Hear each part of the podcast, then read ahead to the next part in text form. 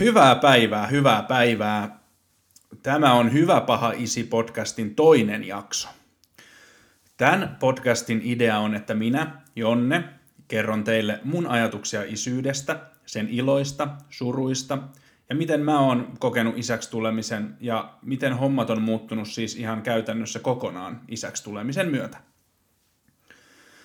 Tässä jaksossa mä käsittelen raskausaikaa ja sitä itse synnytystä kun ekassa jaksossa mä tosiaan kerroin jo siitä, miten mä sain kuulla siitä, että musta tulee isä. Tällä podcastilla on myös Instagram-tili, ja sä voit mennä sinne sit seuraamaan sitä. Tunnus on at hyvä paha isi. Paha isi.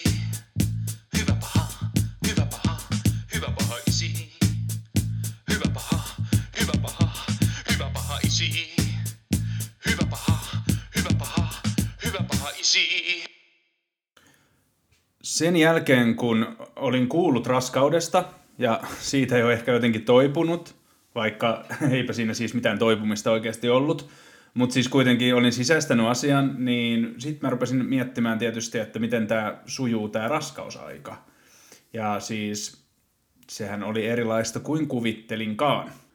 Mun omat kokemukset raskauteen ja synnytykseen oli siis ihan nolla, koska no, mulla ei ollut lapsia, eikä mun kavereilla, ainakaan siis niillä lähimmillä, ollut lapsia eikä ole lapsia, joten en ole ollut tämmöisessä läsnä aiemmin.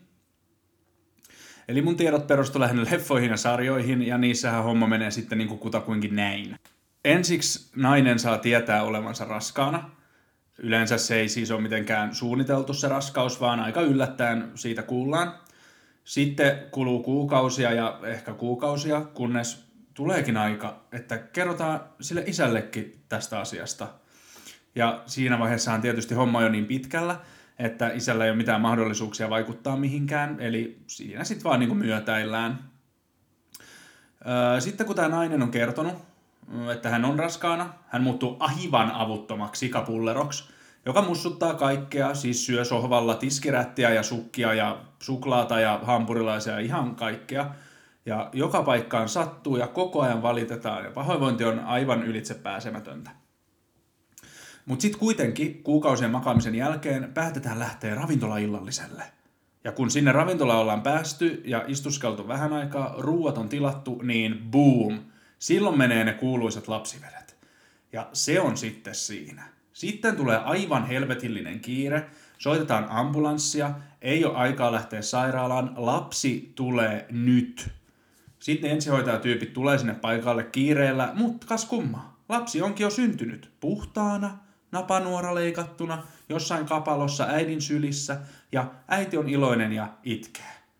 Ja isä näyttää vähän pahoinvoivalta. Ja sitten homma on niin siinä. Kaikki kunnossa. Sitten ollaankin jo kotona.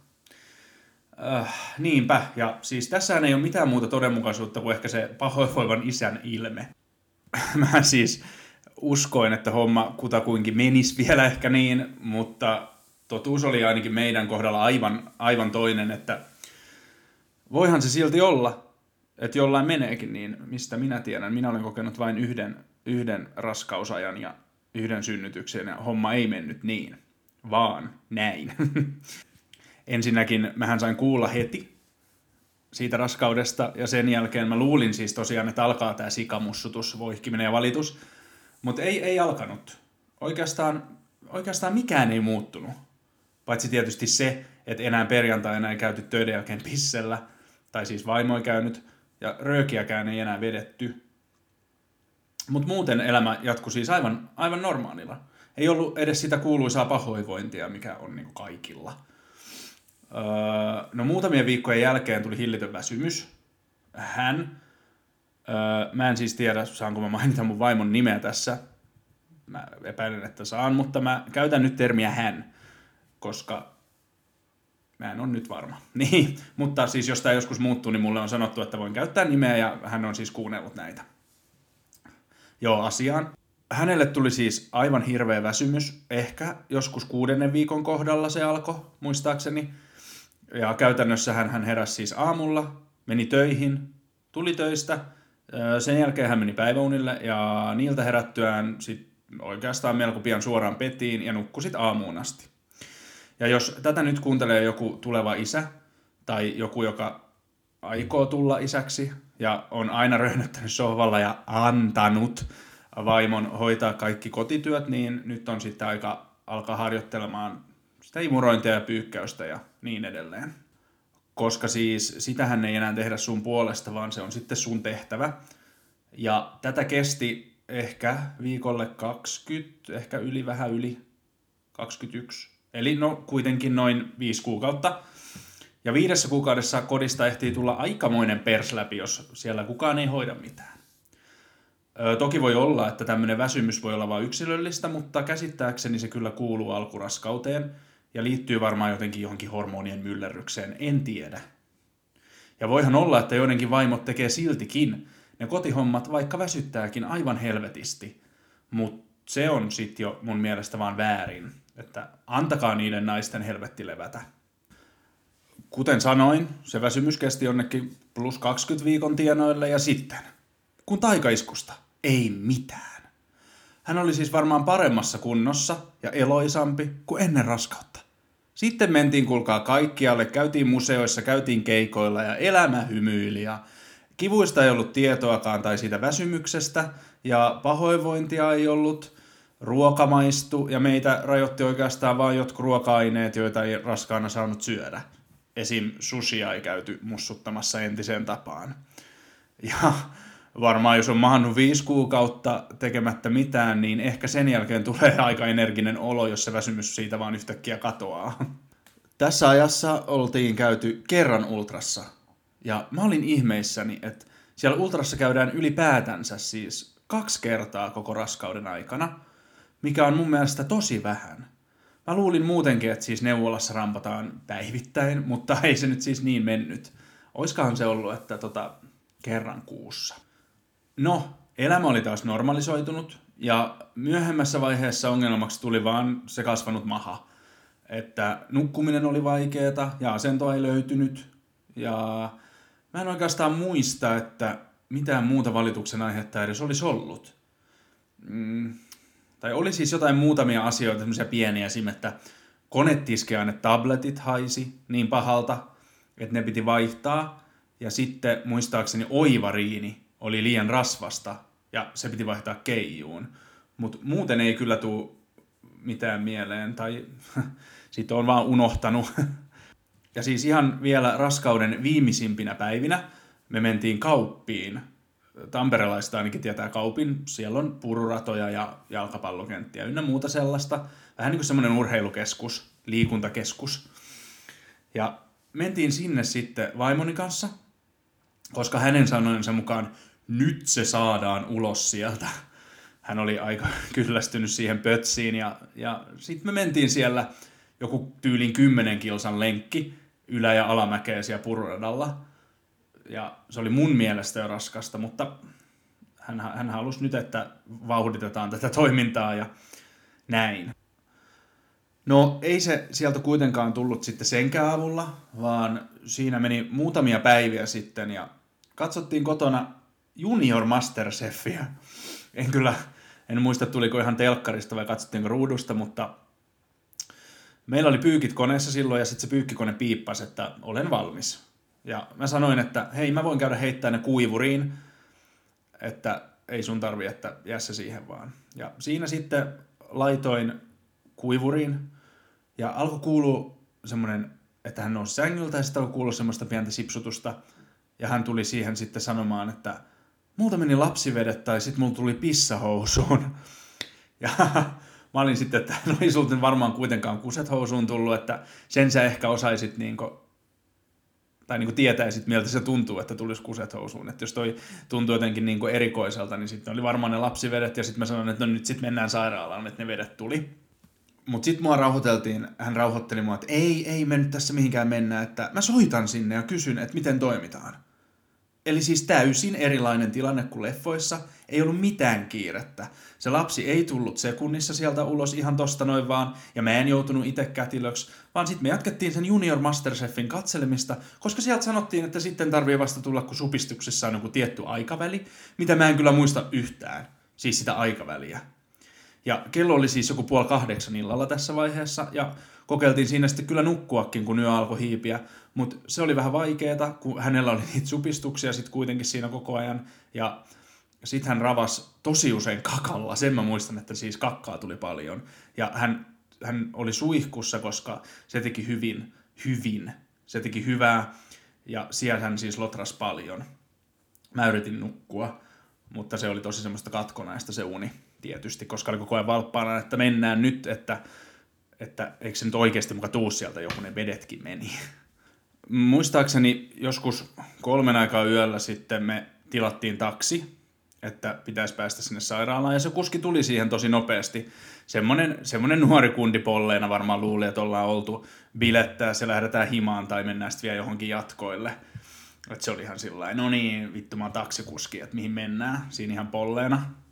No sit me tultiin sieltä, meillä oli semmoinen sairaalakassi messissä ja sanottiin, että tonne tausiin pitäisi päästä, että synnytys alkaa tai on varmaan jo käynnistynyt, että pitäisi tästä päästä nyt sitten sairaalaan. Ja siis se, se kuski meni, se meni ihan kalpeaksi. Sitten se oli sillä että ai, ai tausiin. Ja sitten mä oltiin sillä että joo, sinne. Sitten me mentiin sinne, sinne taksiin ja se ajo sitten. Ja se ei sanonut mitään koko matkan aikana. Sitten se vaan piti ratista molemmin käsin kiinni ja tuijotti tyyliin vaan sitä tietä, että se ei yhtään niin katsonut edes sinne takapenkille. Se meni ihan jumiin. Se varmaan luuli, että siis se lapsi tulee sinne, sinne autoon. Raukkaparka. No joskus neljän aikoihin sitten, kun oltiin tunti oltu siellä sairaalassa, niin päästiin sitten sinne synnytyssaliin. Ja siellä sitten oltiin. Ja se synnytyssaliin pääsykään ei siis aiheuttanut sitä, että se lapsi olisi tullut sieltä noin vaan, vaan sitten odoteltiin. Ja joskus puoli kuusi, kello oli varmaan joku puoli kuusi, kun alkoi olla sit hänellä jo niin kovia supistuksia, että sattu ja oli kipuja, niin sitten hänelle laitettiin se epiduraali. Se on siis semmoinen puuduttava lääke, joka laitetaan suoraan tuonne selkäytimeen. Joku anestesialääkäri sen sinne siinä tuli laittamaan. Mutta, mutta, mutta homma oli jo sen verran pitkällä tässä, niin en mä, en mä nyt ala sen enempää selittää näitä yksityiskohtia tässä. Mutta siis kello oli varmaan joku kuusi aamulla jotain siinä vaiheessa.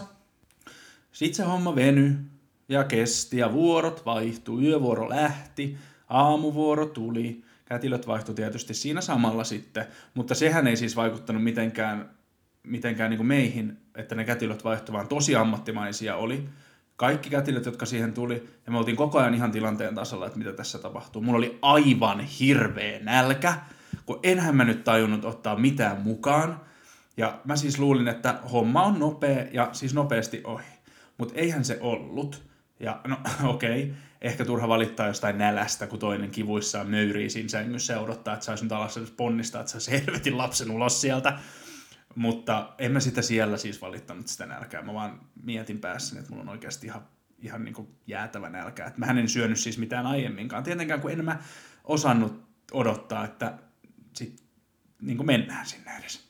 No, sitten tuli se vaihe, kun öö, annettiin lupa, että nyt hei, nyt ollaan siinä vaiheessa, että saa ponnistaa. Ja se oli joskus ehkä kahden aikoihin päivällä, muistaakseni. Eli siis jo kahdeksan tuntia siitä ensimmäisestä epiduraalista, niin tähän laitettiin mun mielestä muutamakin siinä. Ja sitten laitettiin jotain toistakin lääkettä, mitä en edes muista, enkä yritä muistella, koska se menisi vaan väärin. Tässä vaiheessa se synnytys olisi jo kestänyt, mitähän se nyt oli kestänyt, en ole nyt ihan varma, varmaan kuin 14 tuntia tai kuitenkin tosi kauan, sillä omasta mielestä ainakin. Mutta anyway, sitten alkoi se jäätävä punnerus. Ja mä taas tyhmänä luulin, että homma on nopea ja helppo, aivan kuin elokuvissa. No, eipäs ollutkaan aivan sitten ihan niin yksinkertainen homma vaan se siis näytti, nyt mä haluan, mä haluan tässä vaiheessa mainita, jos joku äiti kuuntelee tätä, että aivan helvetin isot propsit kaikille synnyttäneille naisille, koska se näytti siis niin tuskaiselta, aivan jäätävältä ja siis siinä näytti siltä, että sai kyllä aivan tosissaan siis ihan oikeasti tehdä töitä sen suhteen, että se lapsi olisi tullut ulos sieltä. Ja siinä ponnistelun lomassa sitten vaihtui taas vuoro meillä. Ja iltavuoro tuli paikalle ja se näytti heti vähän miettelijältä se kätilö, kun se tuli siihen muistaakseni. Mutta siis heti kannusti tosi hienosti, että hyvin jaksat ja ponnistele vaan lisää. Että hyvin menee. Mutta sitten kun se ponnistelu oli kestänyt jo tunnin ja selvästi huomasi, että mun vaimon voimat oli aivan loppu, se oli siis aivan rikki, että ei oikein enää jaksanutkaan. Ilmeisesti sen lapsen sykkeet sitten alkoi jo vähän niin kuin laskea, koska hän ei ollut tullut sieltä niin kuin ulos.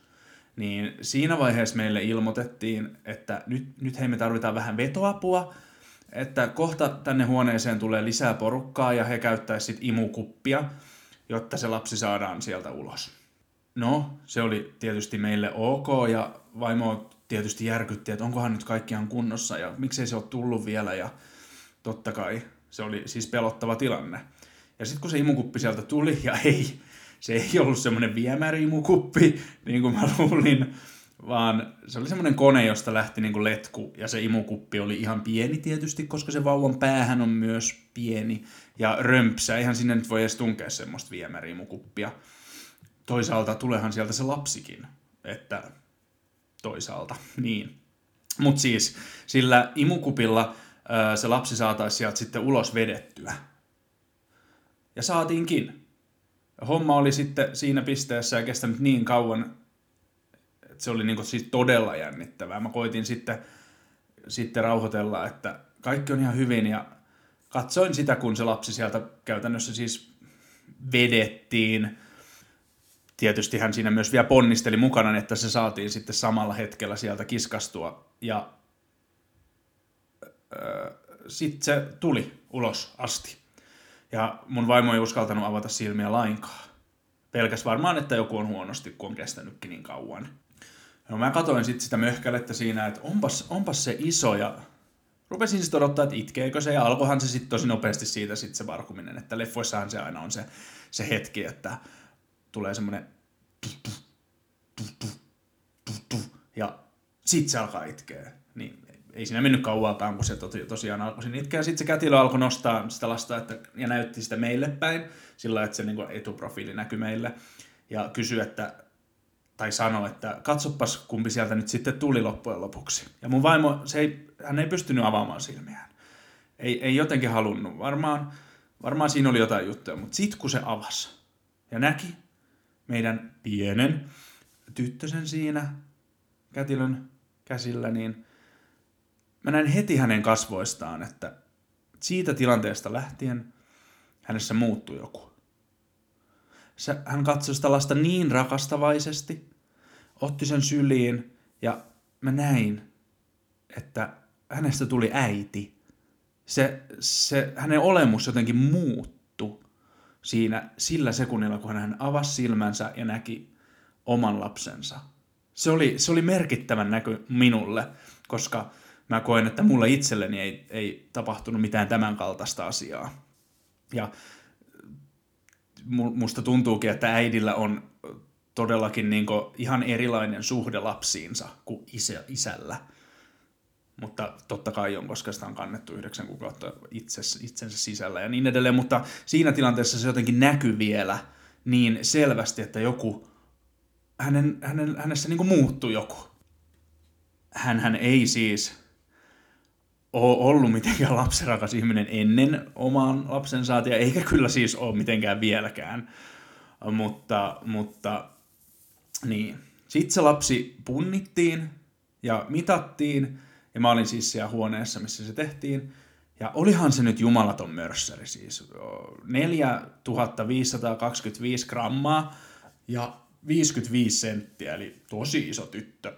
Meille kyllä sitten loppujen lopuksi sieltä siunaantukin. No, mä luulin itse, että homma olisi niin siinä, mutta siis mun järkytyksekseni hänen piti vielä synnyttää istukka. Ja mä siis luulin, että se istukka on semmoinen ihan pieni juttu vaan, joka tulee sitten sieltä mukaan. Vähän niin kuin semmoinen sieni, mikä olisi kiinni hänessä ja sitten sienen se toinen osa olisi kiinni siinä lapsessa. Mutta se, sitten se kätilö antoi painoa tosi kova kourasesti mun vaimon vatsaa ja oikein runtta se, sillä paino. Se näytti ihan saatanan kivuliaalta hommalta. Ja sit sieltä tuli semmonen, ehkä semmonen niinku kilon jauheliha kimpale. Ja mä mietin, että mitä helvettiä, hyi saatana. Ja mulle ei tullut kyllä siis mieleenkään ottaa sitä mukaan ja syödä, niin kuin kuulemma jotkut tekee. Tai tekee siitä tyyli jonkun koristeen seinälle. Siis mitä? Siis mun mielestä se juttu oli, oli niin kuin ällöttävämpi kuin se koko siis synnytys muuten. Mä en ollut varautunut tämmöiseen ollenkaan. Enkä mä ollut muutenkaan varautunut, mutta siis tää oli, niin kuin, tää oli mulle paha juttu. Jostain kumman syystä, en tiedä miksi. No, sitten alkoi hommat olla paketissa ja meidän tietysti annettiin siinä vähän rauhoittua ja vaimolle tuotiin vähän jotain syötävää ja sitten mun vaimo sanoikin, että hei nyt, nythän menee suihkuun, että sitä hikeä siis oli aivan valtavasti siis. Hän hikosi siis ihan totaalisesti. Olihan siinä nyt muutakin eritettä ja sun muita. Ja tota, hän nousi siitä, tai oikeastaan yritti nousta, mutta ei hän pystynytkään. Hän oli niin voimat mennyt, hän oli niin loppu. Sitten kun hän siinä yritti pusertaa itseään ylös, niin hän meni ihan kalpeaksi. Se kätilö oli heti sillä että meppä takaisin makaamaan siihen. Ja alkoi sitten putsaamaan häntä jollain saveteilla tämmöisellä, että saisi vähän raikastettua sitä oloa. Mutta siis siinä vaiheessa huomasi, että miten raskaan suorituksen on tehty, että aivan loppu, ei pystynyt tekemään niinku mitään, että hän vaan makasi. Siinä oli oikeastaan semmoinen niinku ihan puolitokkurainen, että hyvä kun niinku pysy hereillä. Ja lopuksi hänet sitten vietiinkin sillä sängyllä sinne osastolle ja mä kävelin sitten siinä. Ja mikä oli ihanaa, niin meille tehtiin oma perhehuone. Siellä oli siis kaikki perhehuoneet varattuja. Ja siis perhehuonehan on semmoinen, missä saa niin olla isä siellä myös yötä siellä sairaalassa. Ja niitä huoneita on tietty määrä. Ihan olisiko joku kahdeksan huonetta tyyliin. Ja, ja muuten sitten pääsee sinne, joko sinne hotelliin suoraan, eli sitten siellä saa olla myös isä, mutta sitten voi joutua sinne osastolle, missä sitten on vain äiti, että isä käy siellä vaan siis vierailulla. Että ei saa olla niin kuin esimerkiksi syötä siellä äidin kanssa. Ja sehän olisi ollut varmasti aivan hirveetä niin mun vaimolle siinä vaiheessa, kun hän oli siis ihan rikki ja muutenkin siis huonovointinen. Ja sitten, että mä olisin sanonut, että hei nyt mä joudun lähtemään. Mutta onneksi meille nyt sitten tehtiin semmoisesta osastohuoneesta niin sitten perhehuone. Ja se oli kyllä oikeasti tosi hyvä juttu. Ja varmasti tärkeää niin mulle kuin siis mun vaimollekin. Ja siis se synnytys kesti kai yhteensä joku, joku 18-19 tuntia. Ja se oli kyllä siis melkoinen kokemus. Mutta siis mun mielestä kaikki jännittävin osuus alkoi tietysti vasta sitten, kun se ponnistelu alkoi. Sitten sit alkoi itseäkin vähän niin kuin tykytyttää ja se oli pelottavaa ja se oli jännittävää, mutta kyllä se sieltä onneksi sitten lopuksi ulos saatiin. Meidän oma rakas pikku tyttönen.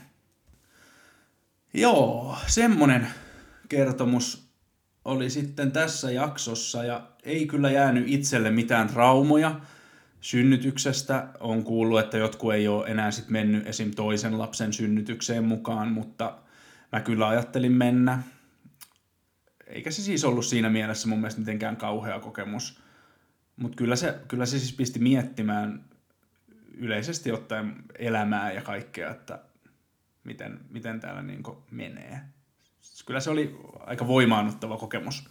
Mutta seuraavassa jaksossa mä ajattelin kertoa sitten siitä, että miten se arki lähti rullaamaan ja vaikuttiko se jotenkin meidän parisuhteeseen esimerkiksi tai muuhun elämään ja niin edelleen, joten tässä vaiheessa mä sanon teille, että heippa ja ensi viikkoon.